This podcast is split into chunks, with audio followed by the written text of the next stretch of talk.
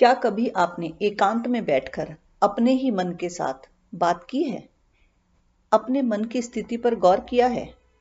हम सब अपने ही मन में विचारों का एक चक्रव्यूह सा बना लेते हैं और इन विचारों के चक्रव्यूह में जो हमारी मनस्थिति होती है, वो मन के लिए आनंददायक नहीं होती, बल्कि तकलीफ़ दे होती है। आपने कभी सोचा और अनुभव किया कि हम खुद अपने ही मन के साथ सबसे लंबा समय व्यतीत करते हैं? और फिर भी उसके साथ तालमेल नहीं बिठा पाते। यही हमारे अकेलेपन की समस्या है। तो क्या आपको सबसे ज़्यादा ज़रूरी नहीं लगता कि जिस मन के साथ हमें जन्म से मृत्यु तक रहना है, उसका हाल तो देखें, जाने कि हमने उसके साथ कर क्या रखा है? हमारा अपने ही साथ शांति से रहना क्यों दूभर हो रहा है? खुद से पूछें कि क्या हमारा मन हमारी ज़िम्मेदारी नहीं है? असल में मन का ऐसा स्वभाव है कि वह तकलीफ़ में रहना ही नहीं चाहता। जब भी हमारे मन में कोई तकलीफ़, परेशानी या दिक्कत होती है तो मन खुद को काम में, मनोरंजन में, मिलने मिलाने में, घूमने फिरने में व्यस्त कर लेता है।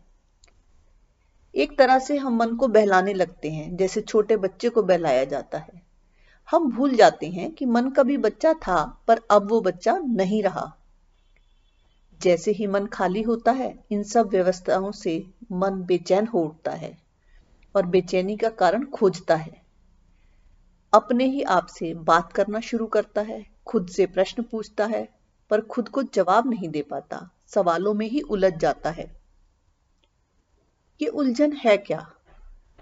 डर लगना, निराशा होना, चिंता होना, अंतर्द्वंद होना अच्छा न लगना, अभाव के भाव में रहना गुस्सा आना, दूसरों का व्यवहार असंगत लगना, अपने लिए किए गए डिसीजंस को लौट लौट कर देखना और गिल्ट में आना, यही सब हम सभी के मन की उलझने हैं। हर मन की यही गिनी चुनी समस्याएँ हैं जिनकी वजह से जीवन ही एक समस्या लगने लगता है। और मन की ये स्थिति स्वस्थ मन का संकेत नहीं है। सभी को ये लगता है कि हमारे मन में जो समस्याएँ हैं, उनका कारण या तो कोई दूसरा है, या हमारी किस्मत है, या हमारी परिस्थितियाँ हैं, जो दूसरों से अलग हैं। लेकिन ये मन की समस्या के असली कारण नहीं है। मन की समस्याओं का उपाय उन समस्याओं के असली कारणों को जानने में ही है।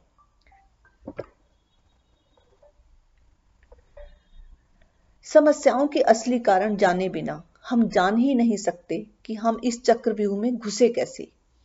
यदि हम चक्रव्यूह में घुसने का रास्ता पता कर लें तो निकलने का भी जान ही जाएँगे।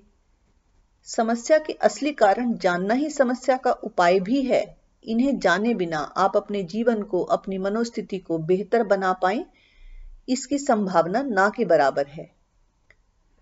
इसमें कोई संदेह नहीं कि आप अपने जीवन को, अपनी मनोस्थिति को बेहतर बनाना चाहते हैं। पर आप ये नहीं जानते कि जीवन को बेहतर बनाने के लिए आपको करना क्या होगा और कैसे करना होगा। आप परिचित हैं पूजा पाठ से, ध्यान से, उपदेशों से।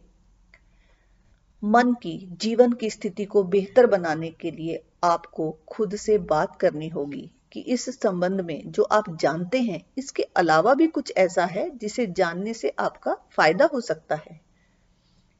आपके सामने दो विकल्प हैं। पहला आप जैसा जीवन जी रहे हैं, वैसा ही जीते रहे। अस्पष्टता, उलझन द्वंद से भरा, बेस्वाद, निरर्थक जीवन।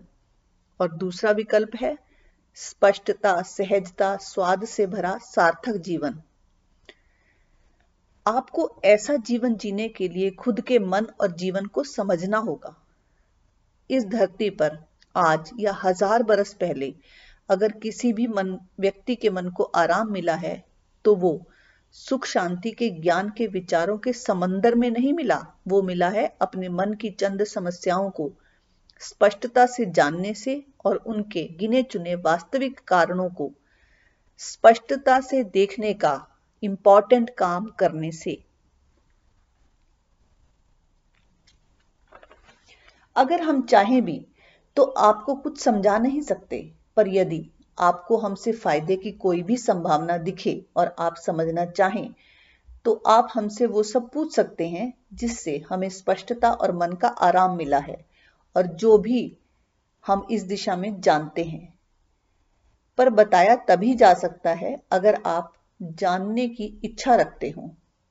इसीलिए ये एक सूचना मात्र है उन सभी के लिए जो अपने मन के आराम की दिशा में खोज रहे हैं और कुछ नया करने की चाह रखते हैं।